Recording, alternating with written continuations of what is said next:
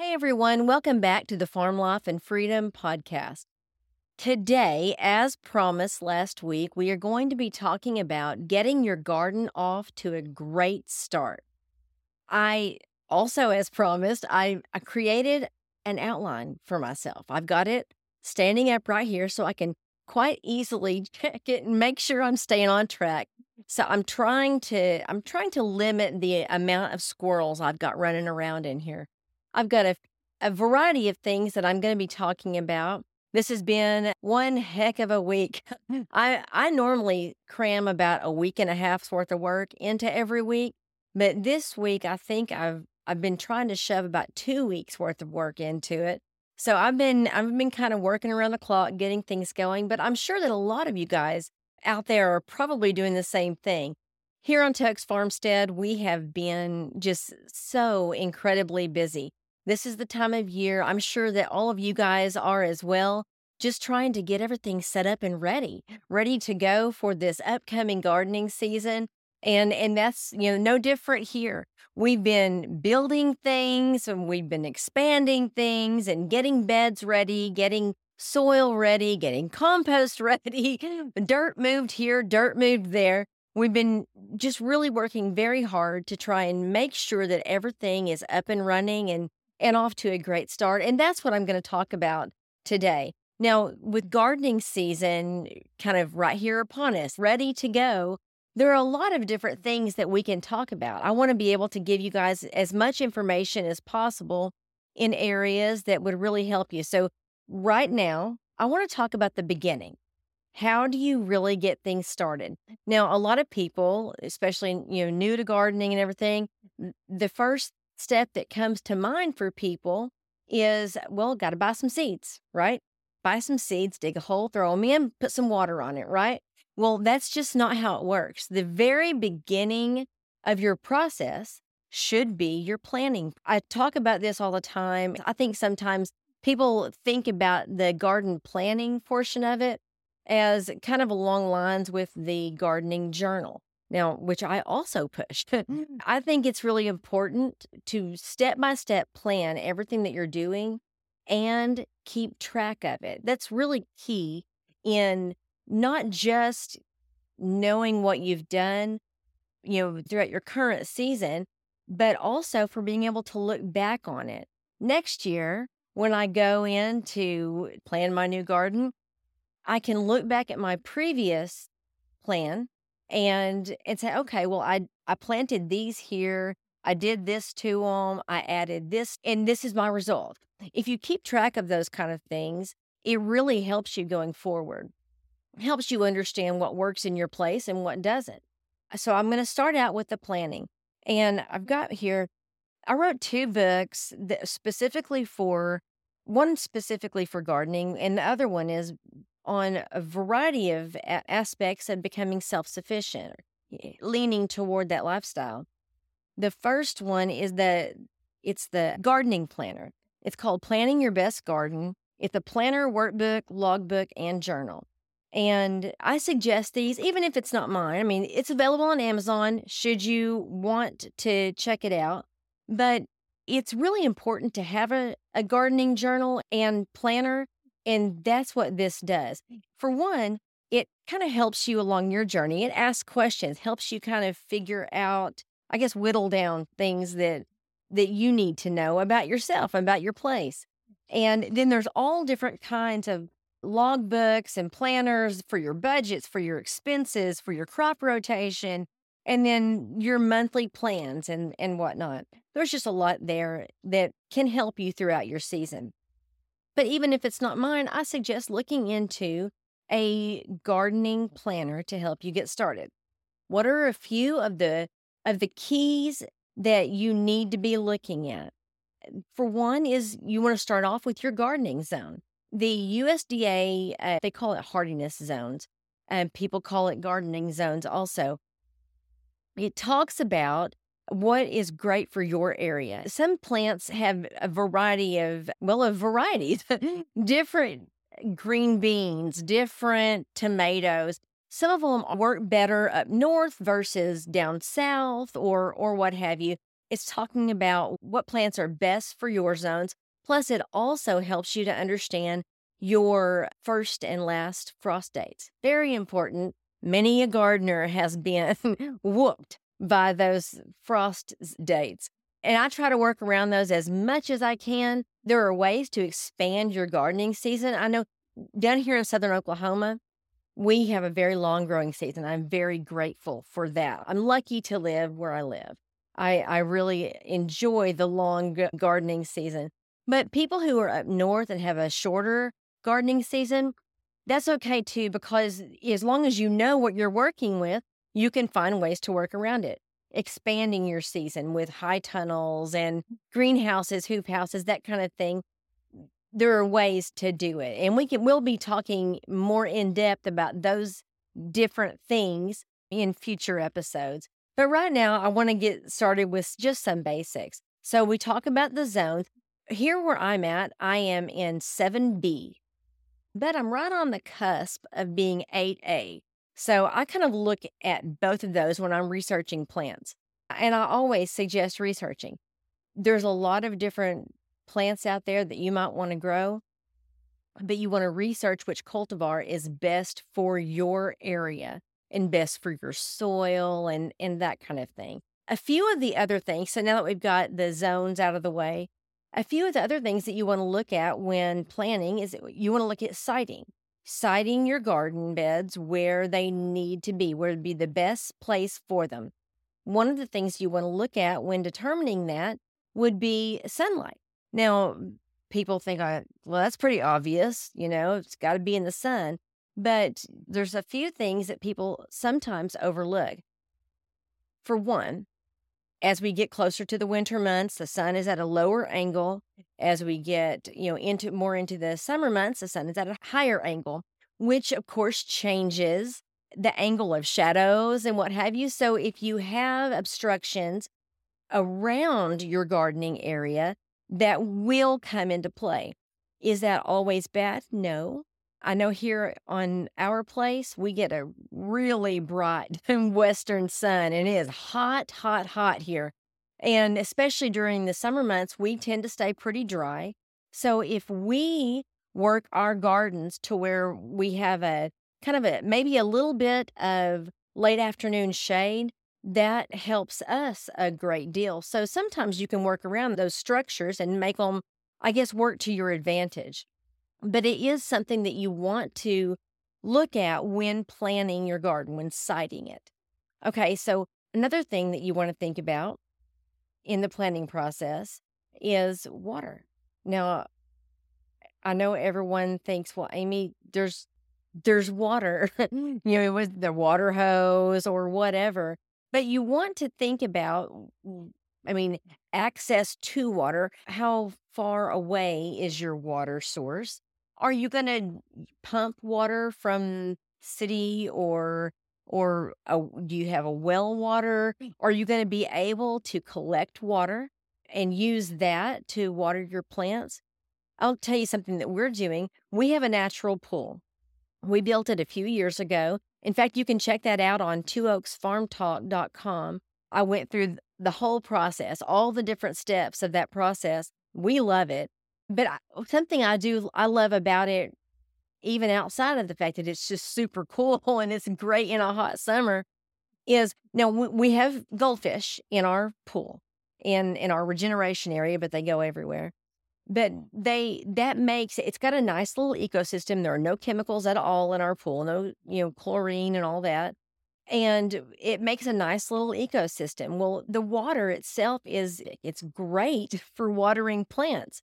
So, my plan, if, as far as watering, as much as possible, I have these water containers set around the property, those great big kind, set around the property near various planting areas. And I pump out the water out of the pool into those. And then that's what I use for watering my gardens in those areas. When those get low, I pump it again. And then because the the pool is so huge that I can add water back to the pool and I mean in 24 hours the sun has taken the chlorine out and and it's so vast that adding a little bit back to it isn't going to hurt the fish or the plants. So that's my plan. That's my water plan for my garden. You'll have to decide what yours is, but the key there is deciding, looking at it and saying, okay, well, what's going to be best for me? Do I have a greenhouse that I can put gutters on and collect the water for, you know, from and water from that? Or am I going to have to pump in water?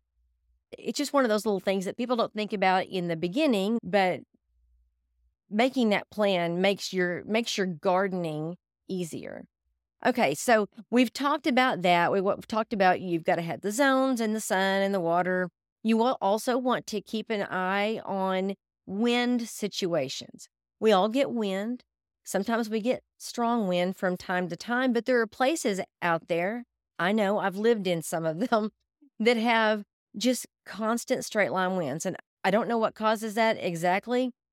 When I was at Fort Sill, Oklahoma, I lived right outside of Lawton, there, just right outside of Fort Sill. And I built a hoop house there. Well, it was a really big mistake because the wind never stops there. I don't know. It's like a wind tunnel. Something about the terrain features, I guess. I don't know, but it's just constant winds. And I built the hoop house, and the winds just shredded it, destroyed it, busted it all up. so I, I decided that Lawton wasn't going to be work, working for me. Mm. So, but we've moved on since then, and I know that we we still have some issues here and there from wind, but we try to site things so that they a lot of our delegate plants at least will be wind blocked because there are some plants that I mean, the wind can just break them right over, and it didn't it didn't pay us to try and grow them. Okay, so so there's those. Now, we also the last thing that I want you to think about in your planning process obviously is what to plant, but also how much of it to plant. Now, there are charts out there. I don't want to get into math right now, but uh, there are charts out there that you can look up that talk about this is how much you should plant for a year supply for this many people in your family. So, you know, this much per person. And you want to look at the different things that you eat. Now, when you're choosing your seeds, I always suggest people, mm. oh, I could grow this, this, this, and this, but do you eat it?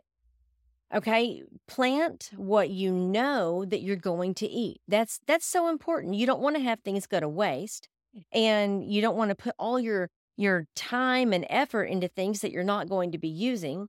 So put that time and effort into something that you really want, things that your family can use. Everyone grows tomatoes. Everyone loves tomatoes. I will not eat a raw tomato. It's just me. I do not like them. But I I use so many tomatoes. I make everything with tomatoes. By the time our season is over with, I will have pantries full of canned up tomato products because we use them so much. So that's something that we have to grow. We grow them like crazy around here. But we, when we are picking things, I mean, we don't eat bok choy. So I don't grow bok choy. My seed provider sent me a free packet of bok choy seeds. So I gave them to my daughter because she likes it. We don't. So just keep in mind, you want to grow what you like. That, that way you won't have any waste. Now we're going to talk about, we've got the planning out of the way. Now we want to talk about your initial prep work, okay? And one of the very first things that you should always do every single season in your prep is test your soil. Okay? Very important and and it can be as easy or as, you know, huge a process as you want it to be. But there are some basic ways to do soil tests you can go to a garden center and get a little packet, and that'll give you, that'll do a, a basic soil test to help you figure out your pH levels. There's also the pH meters that they have. It looks like a little speedometer, little thing going back and forth, and you just stick it down in the ground and it does its thing. And then it tells you what your approximate pH level is. You can also talk to your county extension office. They have all kinds of resources there for those kind of things. So I always suggest going ahead and testing your soil. And I'll say this too if you plant in a variety of different areas, we've got, I mean, I've got, I don't even, I haven't counted them recently. I keep adding, I add every year. I, my husband can't stand it. I add a new planting area every year. And but in those different planting areas, you need to test each area because your soil will not be the same from one bed to the next. So you want to test all of them. Why is it important to test your soil? Okay. You have to make sure that your plants are planted in an area, obviously, where they can thrive. Well, plants require different pH levels. Some of them need a more fine soil, some of them need a more acidic soil, but I mean, a lot of them really require a neutral soil. So, somewhere in the six and a half to seven range is typically what you want to look for. Adjusting your pH, there are amendments that you can add to your soil, work into the soil to help adjust it one way or another. But it's a, kind of a long process too. It's not overnight. You don't just change your soil pH overnight unless you're using a chemical. And I, I don't use chemicals, so I don't know those chemicals exactly. I can tell you that, in fact, I, I made a made a note. See, I'm all prepared today. I've got my outline. I've got notes. Okay. Uh oh. I got I got glasses too. So here we go. Okay. So now uh, the on the pH thing. This was always very difficult for me to I don't know if it was understand or remember or whatever. I told you that like the seven range, six and a half to seven, that's kind of neutral. That's where most plants grow well. However, there are some that need a more alkaline soil, and that's where it goes above that seven range. And then the acidic soil is down below like that six and a half range. Like, for instance, tomatoes, they like a little bit more acidic soil. So, you know, that's where you would want to plant them. There are ways to raise and lower your pH level. To raise them, you can use lime, you can use wood ash, which is fantastic. If you have a fireplace or a fire pit, save that wood ash. There's so many uses for it on the homestead, but this is one of them. You can raise the pH level. Also, baking soda will work there. And then lowering the pH level, you can use manure you can uh, obviously compost any kind of organic matter. And I always suggest compost. I mean, every time I'm talking to somebody about gardening, I suggest compost. If you don't have a compost pile or a box or a bin or a bucket, you should start one. Even if you don't have a garden yet, start your compost. Because, for one, the things that you're throwing away, you won't have to throw away. You can use them to create something awesome. Maybe you're not gardening yet. Maybe you're planning to do a garden next year. Start your compost now.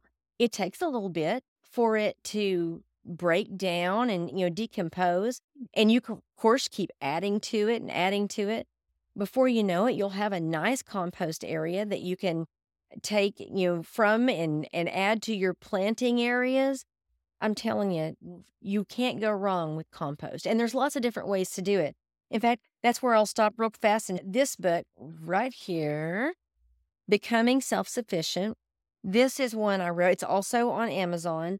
This is one I wrote. It covers several different aspects of leaning into the more self-sufficient lifestyle.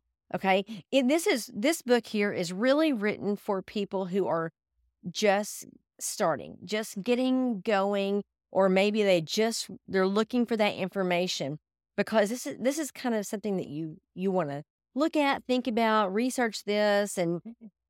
in order to put yourself on that path or even to determine if this is something that you want to do. But the reason I'm talking about it is because I have a big gardening section in here. Surprise, surprise, right? Um in my gardening section, I've got huge thing on compost, different ways to do compost, different kinds of composting bins, methods. Eh, there are there's a lot of different things in here that give good information on this. And so I wanted to go ahead and mention that. In here, there is also there's a lot of charts in here that that can kind of help you out, but in the gardening section specifically, I mentioned earlier the USDA hardiness zones. There's one of those in here. But then, of course, the compost and all that. But okay, moving on. I know. okay, so we're still talking about the prep. We talked about the testing and amending, putting compost in your soil. Now we're going to talk about it's a kind of a long discussed, I guess maybe you call it an issue. People are on one side or the other. Sometimes I guess they're kind of on the fence, but the question is to till or not to till. There are two lines of thought on this. Tilling, now I used to be a big tiller. I mean, we spent plenty of money on tillers themselves and and I would just go around tilling up all the ground because that's what my Mimi did. She always tilled the soil, made rows, and planted her stuff. She was able to to do nice gardens.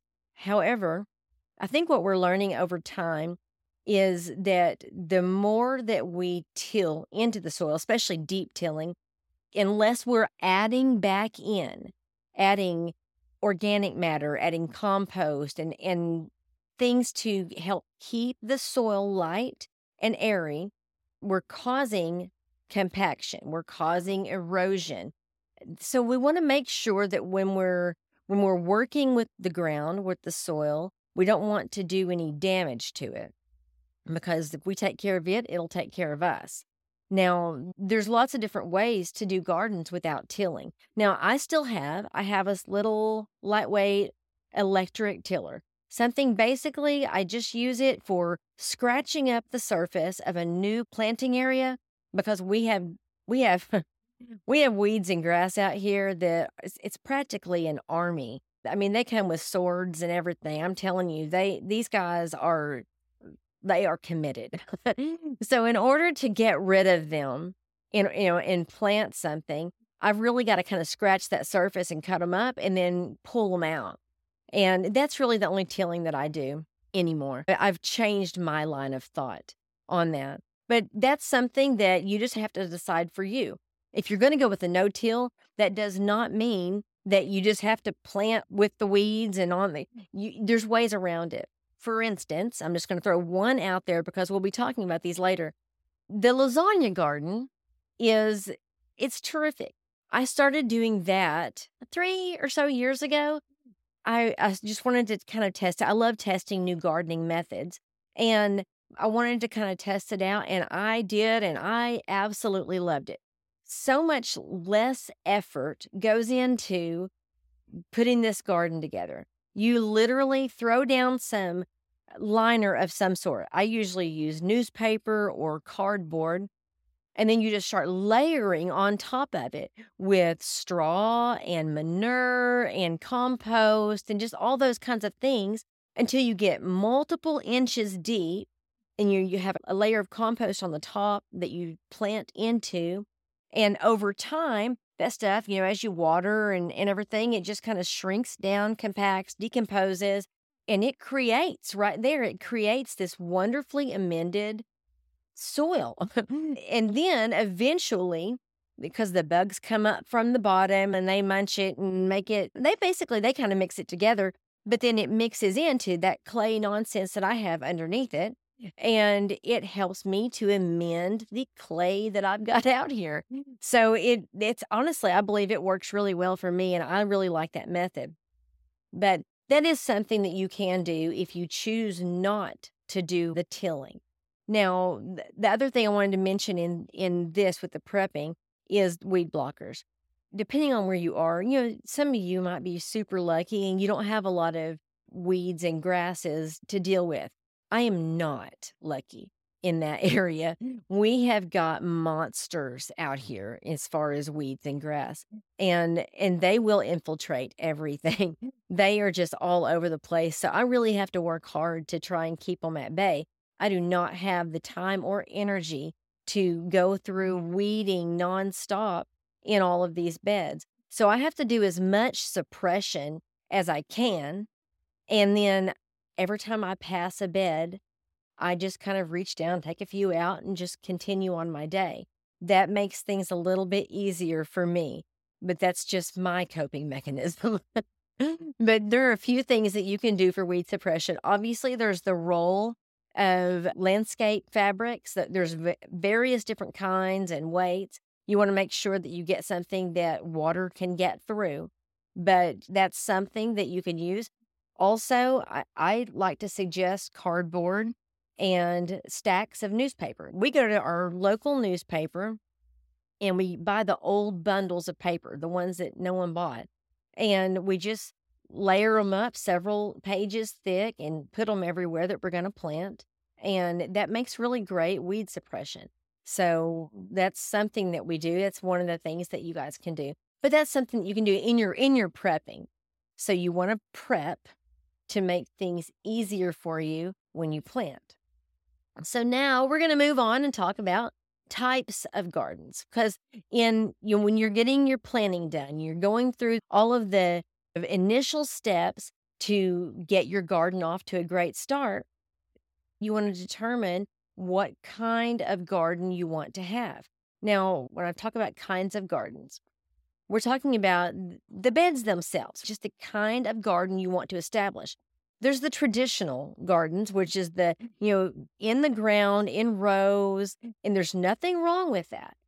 But that is like a traditional method. Since then, people have tried so many different kinds of gardening methods, and some really work in some areas, some not so much. So you want to look at your soil and, and your sunlight and all of that, and just to kind of determine what's going to be best for your area. Raised beds are terrific for me. We have clay here. When we first bought this place, I mean, it was barren pasture land. And uh, we've really had to work this place very hard to to make it into what it is. And we've done almost every bit of that with raised beds because there was no way we were going to be able to get anything in that clay soil.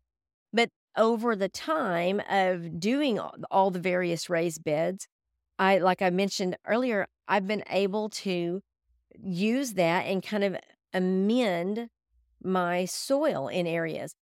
This year, I have a an actual bed that's not raised.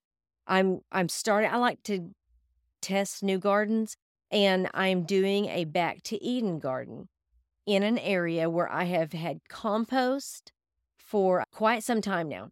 And I believe that I'm I've got a section there now that has been sitting and composting for long enough that the ground itself can be used as per normal. so, not like the rest of my clay area, but I believe that I will be able to do in ground gardening there. We'll talk more about the back to Eden garden and that kind of thing a little bit later on. So I mentioned the raised beds. There's also this is kind of along the line of, of raised bed, but it's a little bit different. It's the straw bale gardening. If you guys have not heard of that, look it up. It is super, super cool. The year that we bought this place, we bought it a week before we got married. And so when we got back from our honeymoon, I did not, it was too late in the season. I and I didn't know anything about the property really. So I didn't have a good plan for a garden, but I knew I needed one. So my best bet, because we knew it was clay, was to go and get an entire trailer load of straw bales, not hay, straw bales, and bring them home, get them ready, and and plant there. And that's what I did that first year. Luckily, it worked out really well for me. That was my very first year to attempt that worked out great for me. We were able to get a decent harvest off of it. Since then, I haven't gone back to it because I've got so many other gardens going right now. But so, but it was it was neat. It was a really fun, interesting experience, and I've got that on Two Oaks Farm Talk as well. If you'd like to look at it. So now that gives you a few of those kinds of different types of gardens. But I also wanted to mention one other kind of garden that eh, definitely it's such a natural thing that it's I think something that you should definitely at least look into, you know, consider if it's something that would be good for your place and that we're talking about permaculture or a, what's called a food forest. Now, some people say that those two things are different, you know, close but different. I personally look at them as being in the same category the idea of a, a permaculture is working with what nature has given us, letting it work all together. Okay. And nature does. I mean, God has given us just this wonderful system that really takes care of itself. It's a symbiotic relationship. Mm-hmm. and you the way permaculture really truly works is things grow together that help each other. Now, that's that is talking a lot more about companion planting, which we will be talking about, but even deeper than that. I'm going to give you an idea. Look at a food forest. Okay.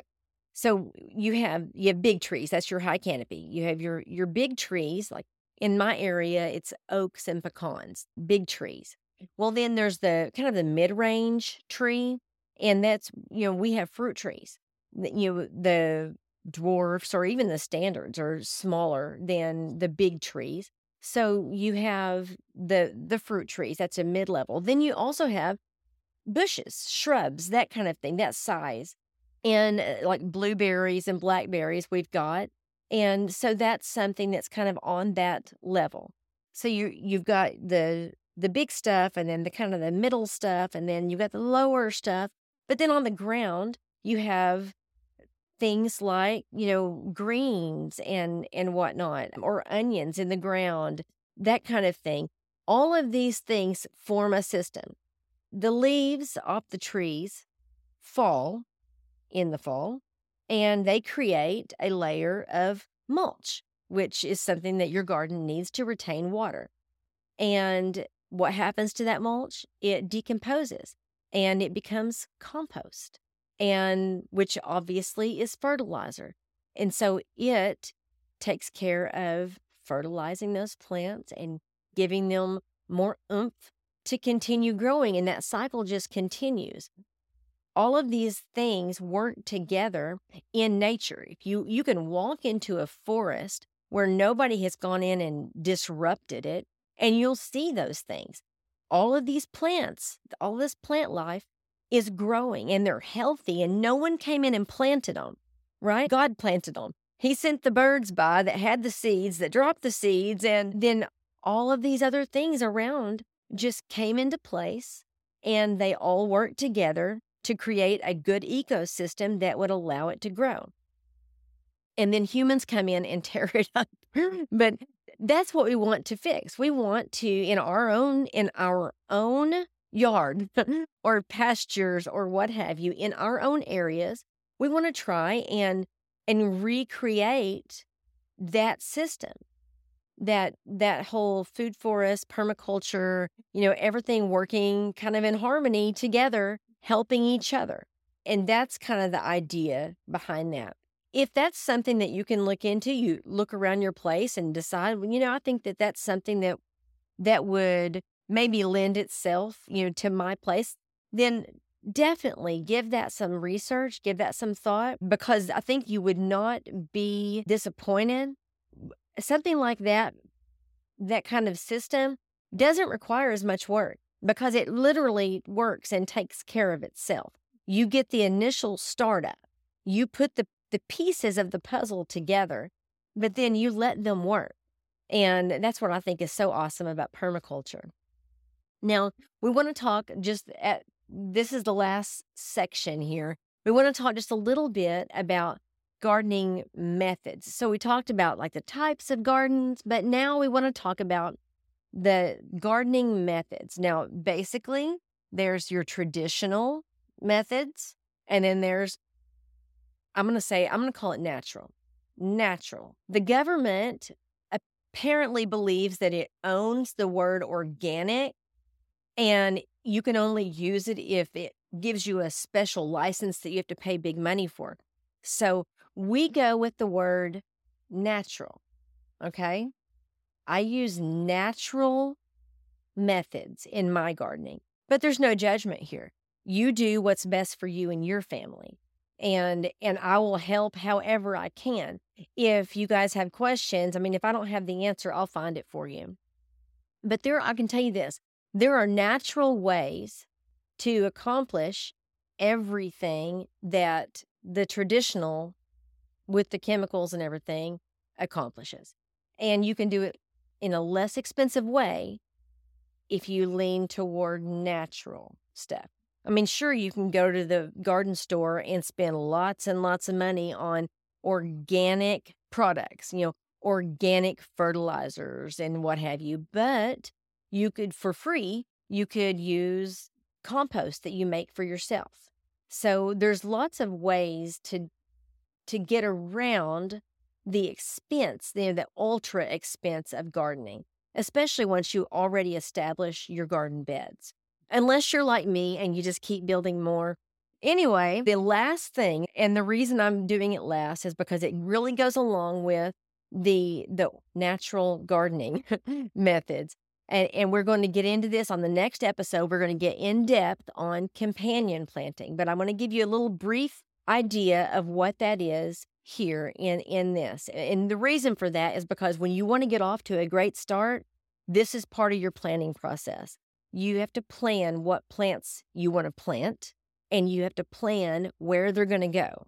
That's where companion planting comes in, okay? There are plants out there that help each other grow. They're like besties, you know, BFFs, and they want to be together.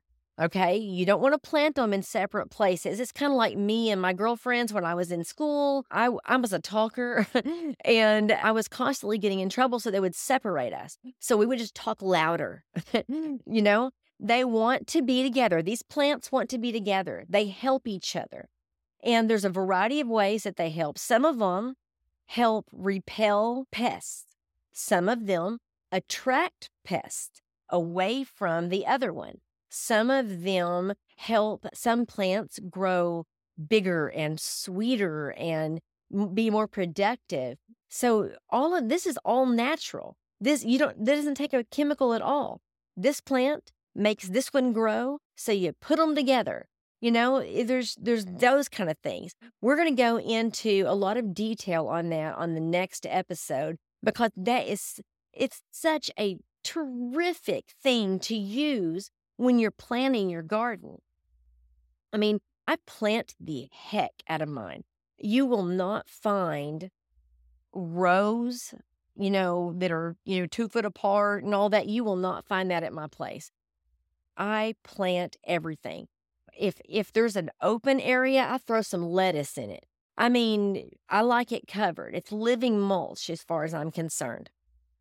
It's very important and and we'll talk about that as well and that's part of the companion planting because it talks about not just what plants grow together but i mean the what they do for each other and also what they do in the environment because you, you want um i am so happy that we were able to talk about getting off to a great start in your garden and i know that this beginning portion for some people it just it holds no you know fire. It, there's nothing that they that they enjoy about this portion. They want to skip to the seeds. But this is one of my favorite parts of it. I'm planning everything get making sure that everything is just right. My soil is good and my compost is great and my plants are going to be happy together. This is exactly why i love getting started in the in the early spring I really hope that the information here today has been beneficial to you, been been able to maybe give you something to to think about and to help you plan so that you can get off to a great start. Thank you all for joining and be sure and get back here next time for our deep dive on companion planting. Come back and see us at Farm Life and Freedom to help us cultivate a free life.